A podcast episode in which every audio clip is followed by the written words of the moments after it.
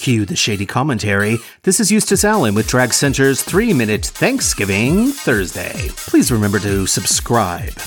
Well, today is Thanksgiving, and full disclosure, I am two old fashions in, and yes, it is 6 a.m.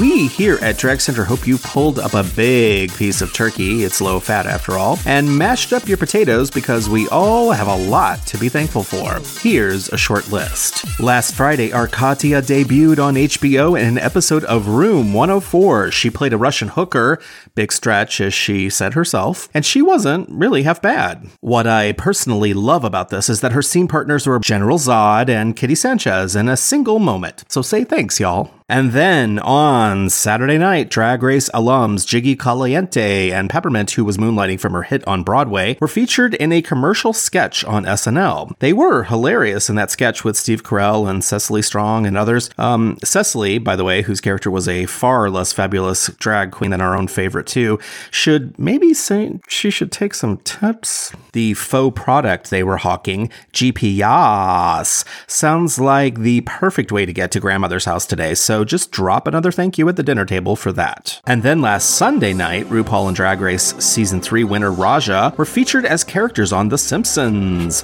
which culminated with Homer showing up in drag. Meh, not the best ending, but how fab was it to see our girls? And they did really well, even if Raja did fall a little flat in the rendering. I mean, can you imagine a more fabulous door bitch for your Tupperware party? Come on, Simpsons. Ah, well, they get a thank you too.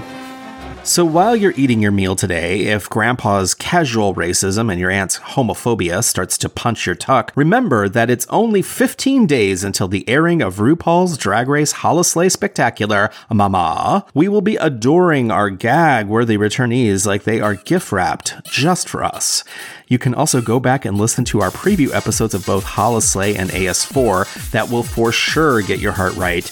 But if your mother's gravy is sickening in the very, very, very, very worst way, and you need to disappear for a while, download our new Holi-slay cheat sheet and get prepped for the Christmas Queen Rumble.